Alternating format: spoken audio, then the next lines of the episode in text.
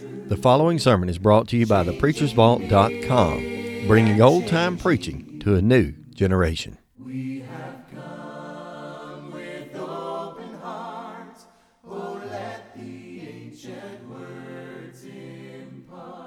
All right, so the Gospel according to Mark, we're going to continue in chapter 3. We began a section on Wednesday night that, depending on how you divide things out, I basically look at that section as beginning in Mark chapter 3, specifically back over, if you will, in verse number 7 and going through approximately verse 19. So Mark 3, 7 through 19. Now, really, there's two contexts that are involved in that. In the first place, we see Jesus and his separation. That's verses 7 through 12.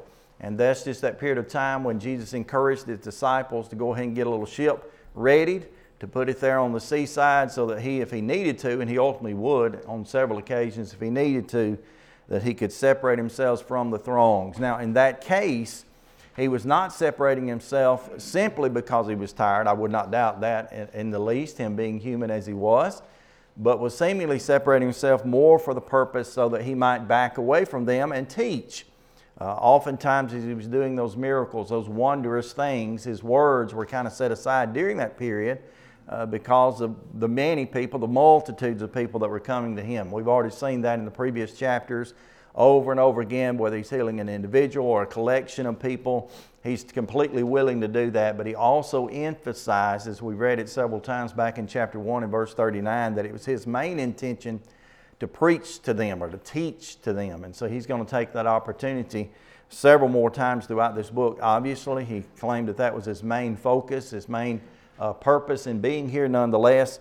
And so he's going to do that. But his separation, verses 7 through 12, is where he made a plan, if you will, to go ahead and do that. It also says in that that his disciples followed him. And it named a number of people that had thronged upon him, a number of people from various nations. And so he saw fit to get separated from them to a point. Now, the second section, which we were in on Wednesday night as well, has to do with his selection, and that is his selection of his disciples. And that is basically verses uh, 13 through 19, the selection of his disciples. And we've already numbered uh, several things that are important in that. I think much of what we said on Wednesday night will be very important to us, really grasping or understanding perhaps why he chose the men that he did. And that's kind of the theme of uh, today's additional lesson, if you will, kind of a bonus or a continuation lesson, in that is just kind of determine why would he choose men like these? Those men that Jesus did choose were ordinary.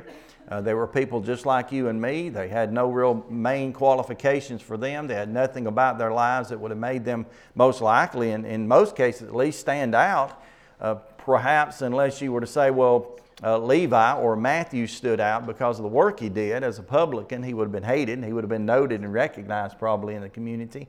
Uh, you might also say something like that uh, about Judas eventually, but we don't know much about him prior to this. He ultimately would be infamous uh, for what he would do, and he would be betraying our Lord and such as that. And of course, Peter and his denial. There were things that came after he chose them that make them notable, but very little prior to that. So that's kind of where we come down to him choosing ordinary, uh, very ordinary men. But we know ultimately that he takes those ordinary and brings them into a place where he can use them for the extraordinary. So he makes a ton of progress with these men. I think that's really what we get a, a real bit of a perspective in in the very beginning. Now I put a few sheets on the back. I chose not to hand those out. Uh, don't want all of you won't have use for it, but I've got a few sheets on the back that just kind of give a brief, like two or three sentence paragraph about each of these disciples or apostles as they were about to become. And that may help you a little bit and just kind of understanding and determining who they were. So it'll be a sheet that just looks full like that, and it says at the top, those he called, the ordinary becoming extraordinary. So that's a part of what's on that sheet. And we will make mention of that a little bit later, but I think there are a few more important things to get to before we just specifically start talking about their names. So let's reread the context here again. It picks up in verse 13. Uh, after he had separated himself. Verse 13 says, And he, that is Jesus, goeth up into a mountain and calleth unto him whom he would. And they came unto him. And he, verse 14, ordained the twelve that they would be with him and that he might send them forth to preach and to have power to heal with sickness, to cast out devils. And Simon he surnamed Peter, James the son of Zebedee, John the brother of James, and he surnamed him Boanerges, which is to say the sons of thunder, and Andrew, and Philip, and Bartholomew, and Matthew, and Thomas, and James the son of Alphaeus, and Thaddeus, and Simon the Canaanite, and also and Judas Iscariot, uh, which also betrayed him, and they went into an house. And so he chooses these men, and the interesting thing about this is, this moment he chooses them, they're willing to go. And so I want to show you a little bit about that, at least how I kind of developed this out. I, am not a person who really honestly takes a lot of notes. I don't write well, I don't spell well, I don't type well. So that limits me. Usually, whatever I have in the margin of my Bible, if that. But I do, on occasion, to share that, I do give a little bit of attention to that. And so, on a side note, if you've not seen the PowerPoints lately, I just determined to put more work into these margins than I did in the PowerPoint. But I will share with you a little bit what I have today. Now, as far as that goes, and I don't know that you'll be able to see this on the screen very much, but when you break this text down, there are a few things that are important. One, we consider, at least I do, I consider the call. We mentioned this part on Wednesday night, not in a, uh, an expanded version, but on Wednesday night we mentioned that the call that he put forth was, in a sense, it was contrasted. It was a contrasted call. And I say that because we represented then that Jesus called these disciples, that is, he went out and just hand selected, chose each of them, and that would have been a contrast or a difference to the way other teachers of his day would have done it. Other rabbis, if you will, meaning teachers of his day, they selected their men by application. That is, they would have been the men that came to them and basically begged or pleaded with them, please allow me to be your disciple, allow me to be your follower, allow me to be your learner, and such. But Jesus didn't do that. He had selected these men out of probably the multitudes of people that were there, but these men weren't necessarily, at least in application of that, weren't necessarily just thronging on him and trying to stand out in the crowd at any point and say, Look, I hope you choose me above everybody else here. There was a contrast to the way that he called them. In the second place, I just want to represent this. It was also a considered call. Now, we don't have this in Matthew's account, I mean, Mark's account necessarily, but I told you the other night that if you want to kind of compare these up, we've got a parallel that is found in Matthew chapter 10, verses 1 to 14. So that's one of those, Matthew 10, 1 to 14. We also have another one in Luke chapter 9, verses 1 to 6. And in that context, what we find out in Luke's account, and it's really pieced together over a couple of different things, is that when Jesus went out to select or choose his disciples, he did not do that by happenstance. I want you to go to this one verse. We won't turn that often, just a few times, but I want you to go with me to Luke chapter 6 for just a moment. Again, we've got a parallel in Luke 6 that's to a point. We've got a parallel in Luke 9 as well. But in Luke chapter 6, look with me, if you will, at verse 12. Notice what happened now. In context, context matters. Luke 6 and verse 12, it says this and it came to pass in those days, he, that is Jesus, went unto a mountain to pray, and he continued all night in prayer to God. Now, you know as well as I do, that was a fairly common practice for Jesus, that he would pull himself away, sometimes early in the morning, sometimes recorded as having doing that all night. The longest recorded prayer we have of Jesus is in John chapter 17 that you're familiar with, and primarily that prayer came down to him praying for uh, all of the world and also praying specifically for his disciples. But in behind that, verse 12, Luke chapter 6 says this And when it was day, he called unto him his disciples, and he chose 12 whom he would name as apostles. Now, this is just suggestion, okay? Uh, don't quote me by your notes in this, if you will. But I'm of the assumption that if Jesus prayed all night the night before, directly preceding verse, I'm of the assumption he more than likely, at least in a part of that, prayed for his selection. Does anybody agree, disagree with that? Does that make sense? I mean, we've already illustrated, as we were examining prayer just in passing a few weeks ago, how important it was for the, us to pray for various and different reasons. And one of the main reasons why that context of prayer and fasting we looked at in the preceding chapter why that came up, in the most cases, it came down to a decision being made. That is some type of important decision being made in life and us as a Christian seeing the need that we should come before the throne of God and lay that at Him and allow Him to have input in that. Now, is that going to come by a, a still small voice in our ear? No, nothing like that. But to allow ourselves to pray to God and look for God and seek after God's guidance. Now, where would you assume God might have you to turn once you do that? Hopefully, it's where you've just left. You know, hopefully you spent time in studying and, and, fa- and prayer and maybe even fasting in that case. I won't go back over the whole fasting thing, but spending time to make decisions. So we have Jesus apparently, it's an assumption, but I think very apparent that in Luke chapter 6, verse 12 and 13, Jesus prayed just prior uh, to his selecting of his disciples. So it was a considered call, it wasn't by happenstance. Number next, this is important here. I believe Jesus made a courageous call in this. Because what Jesus ultimately does, and this is kind of the rest of the story, if you will, of this, what Jesus ultimately does when he chooses these 12 and selects these 12 out of these very unsuspecting, uh, very common type of men, he basically spat in the face of the whole religious group, such as the Pharisees. The Pharisees and the Herodians had just kind of come together to try to kill him, preceding context and such. He basically spits in the face of all the religious leaders. Do you think perhaps, of course, they weren't necessarily thronging to follow Jesus either, but wouldn't you think perhaps it might make good common sense in that day, and I'm speaking human common sense in that day, for Jesus to choose or select his disciples out of those who were already extremely religious? those who were already well known, those who already had clout, those who already had uh, some type of a position in the community, especially in the religious community. That, that would make sense, if you will. But that's not at all what he did. Jesus actually and literally turned the tables, and that's kind of a pun intended, intended on that. He literally turned the tables on these men in order that he may make judgment on them even by choosing his disciples.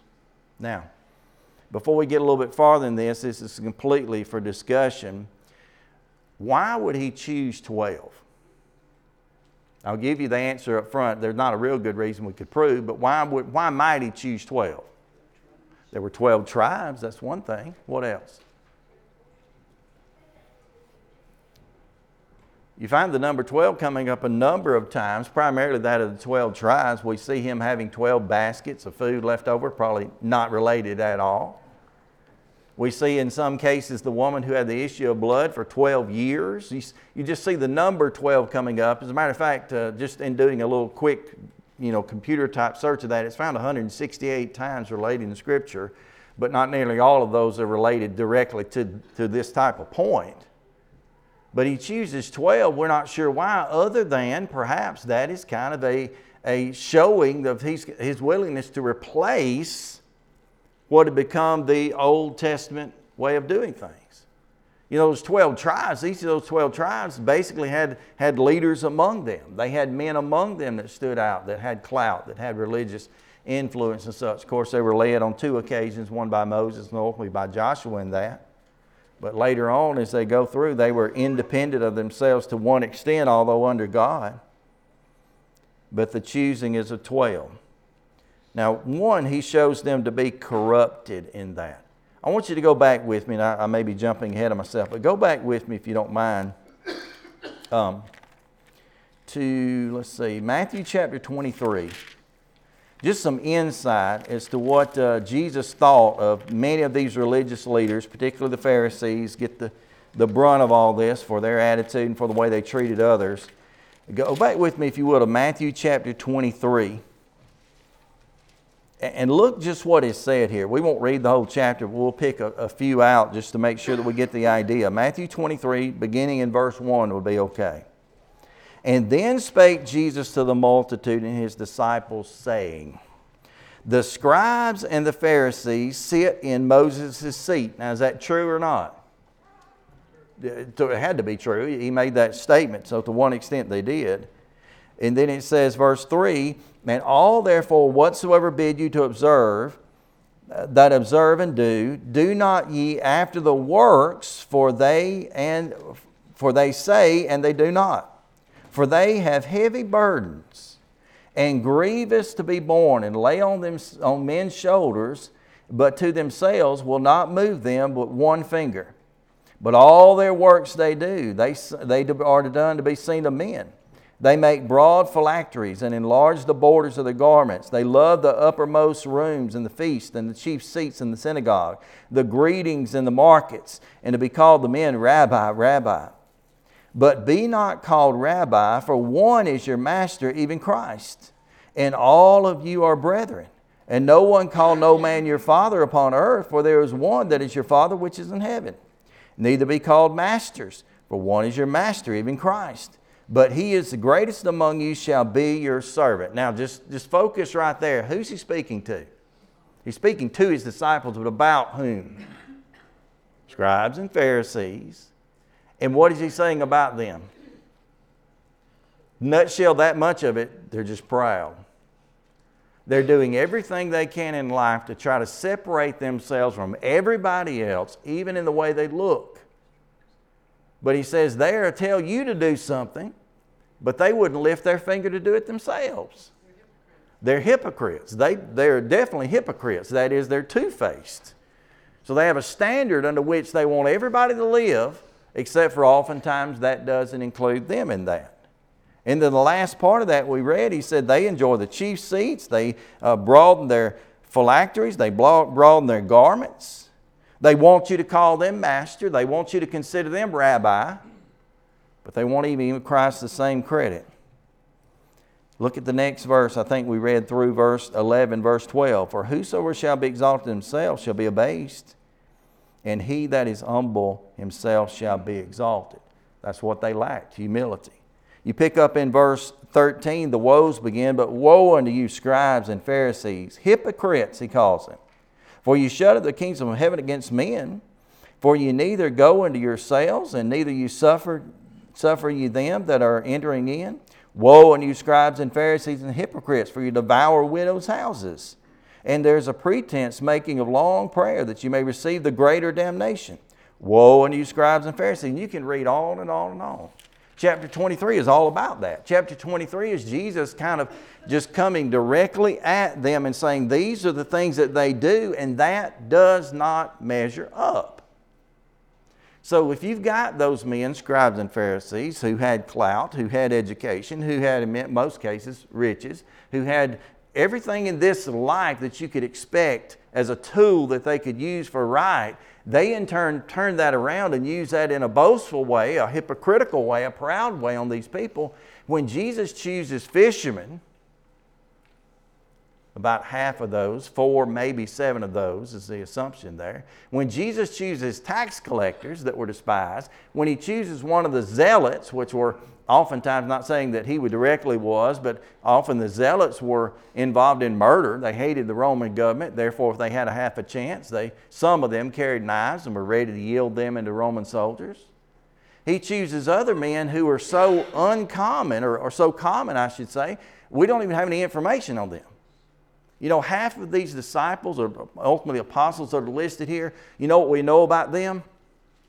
Either who their father was or their brother. We don't have information on who they were necessarily, all of them, or what they did, but yet on the attributes of someone who is known to them. And so that's how they're often called. But he showed them to be corrupted. Now, a few more passages. These are more the ones on the screen there. And I would encourage you to read Matthew 23, really on into 24 about the condemnation that would ultimately come to men such as these. But go with me to the book of John for just a moment. So I'll be turning to my right. Look in John chapter 2, a little bit more insight in each of these contexts, I think. John chapter 2, verses 12 and 13.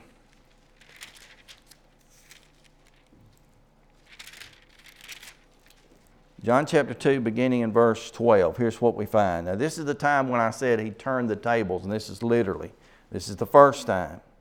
And after this, he, that is Jesus, went up to Capernaum, and he and his mother and his brethren and the disciples continued. Hold on, that was one I took off. No, there it is. Uh, continued there not many days, and the Jews' Passover was at hand. And Jesus went up to Jerusalem and found in the temple, I'm in verse 14 now, those that sold oxen and sheep and doves and the changes of money. And when he had made a scourge of small cords, guess how many cords that was made up of? Sometimes we say nine, sometimes we say 12, and, and such as that. And he drove them all in the temple and shut out the oxen and poured out the changers' money and overthrew the tables. And he said unto them that sold dove, Take these things hence, make not my father's house a house of merchandise. And the disciples remembered that which is written, The zeal of this house, house has eaten them up. Now go to the book of Matthew. Matthew shares this in his account as well as others do. Look at Matthew chapter 21. Again, John records that first time when he turns those tables. But in Matthew 21, remember, just a moment ago we were in chapter 23. But look what happens in Matthew 21. You have a similar instance, really the same outcome. Matthew 21, beginning in verse uh, 12, in this as well. And Jesus went up into the temple of God and cast out them that sold and bought in the temple and overthrew the tables and the money changers and the seats that sold doves. And he said to them, It is written, My house, notice he equates that with himself, My house shall be called a house of prayer, but you have made it a den of thieves and the blind and the lame in the temple, and he healed them. And the chief priests and scribes saw the wonderful things that he did, and the children crying in the temple, saying, Hosanna, and they were sore displeased. That's why I read that one. Not only is it the last one, but as soon as he turns those tables over, of course, he aggravates the money changers. But the scribes and the Pharisees come in, see him doing wonderful things, and what do they do? They're displeased. Similar to our context in Mark. So go back over to Mark for just a moment. Keeping in mind what we said on Wednesday night, hopefully, verse 13 said, He goeth unto a mountain and he called them whom he would. That is, he got to select the people that he wanted to choose, not what men would have thought. And so, even though this may be in stark contrast to their selection, to the way they might go about things, he gets to choose who he wants. And that's very different. So, it was in that sense, I think, a courageous call. Number next, think about their commission. This is back over in Mark. He takes those men, he chooses those men. Verse 14, and he ordained 12. What did we talk about about the word ordained on Wednesday? Some of you remember. There's another word that was in another translation for sure appointed. The idea is that he made them into this. As a matter of fact, that word for ordained, as strange as it is, if you were to pull that Greek word up, and I would have to do it by computer because I don't know it off the top of my head, but if you were to pull that word up, it's found hundreds of times, at least in some form. Most of the times it's found, it's translated either as do, doeth, make, or made. That's the way it generally is translated. Now, there are times when appointed fits well. There are times when ordained fits as well. This is one of those times the translators at least believe that it was very descriptive. The point being that he gets to determine and then he gets to decide. He gets to lay these men out to do his work. Now, what was the specific work? He ordained 12 to be with him that they might send them forth to preach and have power to heal, and also sickness and to cast out devils. So we see the fact that he comes before them and he has a commission for them, and that commission was directly that they might preach. And then, secondary to that, that they might be able to cast out devils and heal. Why? We've used a, a, word for that several times. It's a V. I don't know if that's a real V, but that looks like a V in front of me. Validation. He calls them and gives them value, but He sends them so that they might have validation. Okay? So He gives value to men who have none, and then He sends them out so that they might be validated before others. As a matter of fact, I've thought about this a little bit just this morning as I got up early to look at this, and I realized that how important it was that He took men who were learners. They were already part of his disciples, meaning followers of, disciples of, learners of. And he ultimately, in one sense, gave them some authority. he placed them in a position where they would ultimately have some level of authority there. But he ordained those men that he might send them out. That was their commission. Now, look at the confirmation of that. In the fact that he ordained them and in turn confirmed them by giving them these powers, again, this stood in direct contrast to all the other religious people of the day. All the scribes, the Pharisees, all the ones who would be listed among the Herodians, all the ones that would be listed typically among the Zealots, although he chooses one out of that group. All these other people were in opposition to him as far as not just always his teaching. Many times I would say the Pharisees' teaching, the base of it would be correct. Of course, they would go too far with that. But he does that for a contrast. This is where I want to go to this next passage. You might be able to see it on the screen, but go to 1 Corinthians chapter 1. This will be the last time we flip or flop. That's not normally my way of doing things, but we need to see some things. 1 Corinthians chapter 1, verse 18. I've read this context many times. I'm sure you have as Bible students, but I've never really considered, I think, what type of people he's talking about. We hear the words and they ring in our ears, and we say, Well, I don't want to be that or I don't want to be this. But what types of people he's talking about. 1 Corinthians 1 18 beginning, he says this For the preaching of the cross is to them that perish foolishness but unto us which are saved, it is the power of God. Now, I've taken that verse a little bit within its context, a lot of times out of its context, I would say. I, I preached whole sermons from that one verse and just broke that verse out. Uh, I think no harm, no foul in that to one extent. But if you're putting this up and you've got, on the one hand, let's just draw the, the mental picture. On the one hand, you've got Jesus's chosen apostles that he's about to lay out in Mark's account. On the other hand, you've got the scribes, the Pharisees, and the religious leaders. On the other hand, what's the contrast? If this is the disciples, and this side are those who, in just for that one verse, who uh, appreciate the cross, some see it foolish, some see it as a gift of God and salvation, where do the Pharisees fall? It's foolishness to them. Where did this, I keep swapping these, so where did the disciples fall? I would assume they're ultimately going to fall in the category of those who see it as being that unto salvation. Verse 19, for it is written, I will destroy the wisdom of the wise and bring nothing, uh, bring nothing to the understanding of the prudent. Which group were wise or considered themselves such? Pharisees versus Jesus' disciples. Most of them may have seemed ignorant to some. Next verse, verse 20. For Where is the wise? Where is the scribe?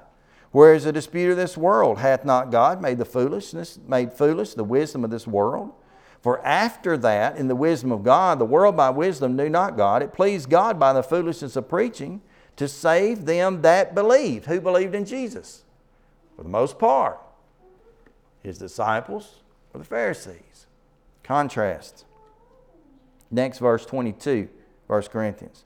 For the Jews require a sign, the Greeks seek after wisdom. But we preach Christ crucified unto the Jews as a stumbling block to the Greeks, foolishness. But unto them which are called, there's the same word, both Jews and Gentiles, Christ is the power of God and the wisdom of God. Because, verse 25, the foolishness of God is wiser than men, and the weakness of God is stronger than men. For you see your calling, same word, brethren, for not many wise, uh, how that not many wise men after the flesh, not many mighty, not many noble are called. But God had chosen, verse 27, the, chosen the foolish things of this world, confound the wise, and God had chosen the weak things of this world to confound the things which are mighty. The base things, verse 28, of this world, which are despised, God had chosen, yea, the things which are not, to bring to naught they that are. No flesh should glory in his presence. And you go on and on to read. That whole chapter, albeit it ultimately ought to describe us on the good side of things, it very well described those apostles. And it showed to me a tremendous contrast between those two groups. So that's what we have as far as their confirmation. Now, what about these characters? We read through the list right here uh, beginning there in verse 16, he chose Simon, he chose James, he chose John, he chooses Andrew, Philip, Bartholomew, Matthew, Thomas, James the son of Alphaeus, Thaddeus, Simon, and Judas. Why? What about those men stand out? What do we know about them? Just pick one. What do we know about Matthew? We, we know something about him. What was he? Matthew was Levi, he was the tax collector. What do we know specifically for sure about James and John? Those were the fishermen out of the group. What do we know for sure? Because he tells us, what do we know for sure also was a characteristic of James and John? He called them the sons of thunder. Commonly, when we see that, we think of that and we say, well, that probably attributes itself to their attitude. You know, there was a point where even some of his disciples, I think these ones, said, Why don't we just call down fire from heaven? Why don't we just take care of this? Why don't we just shut everything down? Why don't we take just stop this, this movement of the Pharisees? Why don't we stop it right now? What do we know about Peter? He gets credit for about one or two things. I give him credit for the day of Pentecost, which would be wonderful. A lot of what went on there we call him a word that we do not use in Munford or Ironton or Talladega or Lineville. I promise you, not used it all week. Impetuous. Why don't we use it? And nobody on the street knows what it means anyway. That's the truth. They don't know what it means. We've been taught what it means. He's kind of quick tongued. He speaks up. What do we know about Thomas? Doubting Thomas. That's, that's all he ever will be. He's had so many characteristics other than that that were good, but we know that. What do we know about Judas? Now, that one we really can't. Uh, we, we, we must mourn over what Judas ultimately, what his outcome was. Now, we know what ends the means that brought, you know, to us. It brought ultimately salvation because Jesus was betrayed. Jesus, in turn, was, uh, was crucified. Jesus, in turn, you know, rose again uh, ascended, all that goes on. But we can't really divide Judas from that right there because even in the calling, it doesn't matter. There are four lists of these apostles that are given. There's one in Matthew, one in Luke, one in Mark. There's also one in Acts chapter 1. In all of these lists, guess what's said about Judas? the one that will betray him. That's who Jesus, who Judas amounted to. And that's primarily most of the detail that we know about these men. Now, as far as significance to a name, I, I look at that. I always appreciate that. And names are given by whom? Let's take our society. Your name was given to you by your parents, okay? And they gave you that name in most cases when? At birth, when you're an infant. Okay, so they can't look at that infant and know specifically what they'll be or what they'll turn out to be. But it is interesting, especially in the scripture, how many times those names turned out to be actual characteristics of who those men will become. Now, we know this. We know that Simon, that's listed here, would also be called Peter. We, we've heard the discussion on the, on the occasion when Jesus asked, asked those disciples, Who do men say that I am? And of course, Peter, Simon at that point, was willing to stand up. He said, Thou art the Christ, the Son of the living God. He knew precisely who he was. And so Jesus then called him Peter. His name meant something like a stone on both cases, albeit we often say, well, it's a pebble, then a verse of a boulder, such as that. The name James means supplanter. Supplanter. What's a supplanter? A tricker, basically. That's the word we used to use a few decades ago. Tricker. Use no tricker. Now I'm having to be named James, so what am I going to say about that? Well, that ain't right. That don't fit. Well, it may have fit James. I don't know that it did. It didn't have to, for sure. We do know this that James is listed as well as John as being the son of Zebedee in all lists. Who is Zebedee? Don't jump too quick. We don't really know. I mean, the, his name, Zebedee, is mentioned several times and often in association with his children, but we don't know what he was other than he was a business owner and a fisherman. But why, why mention Zebedee? Was he prominent in the, community, in the community around Capernaum? Would he have been well known? Would someone have, I don't know. other than oftentimes these men are called by their name and then associated with their father just to, I guess, keep confusion. How many people named John do you know? I mean, you can go on and on. How about, how about how many Joes? How many Peters? How many Marys? And you go on and on. We know people. So we use a system modernly where we use first, sometimes middle and last names, and even then we have to go on and say, well, this is junior, or this is the second, or the third, or what have you. In that day, they often associated with, with them and saying, well, this is Peter, the son of, or in this case, James, the son of Zebedee, or it might even say sometimes, this is so and so from so and so. So just a little bit of association there. Course, James and John being the brothers, sons of thunder. Uh, John's name means Jehovah is gracious. I think we could probably say that about every child that's born, that it's a gift of God. Jehovah's gracious in that. The name Andrew, the brother of Peter, You'll like this. He's, I don't, he's here somewhere in this building. Means manly. You like that? Andrew means manly. How, where am I looking? I'm not looking at the right Andrew. He ain't here. um, on and on you go. We've looked at doubting Thomas already. Bartholomew. Bartholomew is not even his name. His name would have been Nathaniel. That's where we associate him. He has some good characteristics that we do learn about later. But all Bartholomew was was the son of Ptolemy. So that's the mention of his parent, his father. You can go on and on with this list. Now, why choose these men? Because Jesus had rejected the leaders that they had the Jewish nation, not that they had been elected as such, but they had allowed at least these scribes and these Pharisees and others like them to raise themselves up. They had become the leaders of the modern day religion. That's who they were. Jesus, in speaking about these people, we've already read part of Matthew chapter 23, but Jesus, in speaking about these people, called them hypocrites. Matthew 23, 13 to 29. We saw that. Woe unto you, scribes and Pharisees and hypocrites. He called them blind guides. Matthew 23, 16 to 24. Blind guides who strain at a gnat and swallow a camel. He called them whitened sepulchres or tombs. Matthew 23, 27 and 28. Woe unto you, scribes and Pharisees. For ye are likened to white house tombs or whitewashed tombs, which outwardly appear to be beautiful, but are full of dead men's bones and uncleanness. He called them broods of vipers. Matthew 12 and verse 34. You brood of vipers, how can you speak good when you are doing evil? He said that they strain at a gnat and swallow a camel. Already mentioned there. You're blind leading the blind. He said they were washed, washed on the outside of the cup. Matthew 23, 25, and 26. He said, Woe unto you, scribes and Pharisees and hypocrites, for you clean the outside of the cup and the plate, but inside is full of greed, self indulgence, or evil. Blind Pharisees, you clean, and then I just, I don't know why I put that in there a second time, and the generation of vipers as well.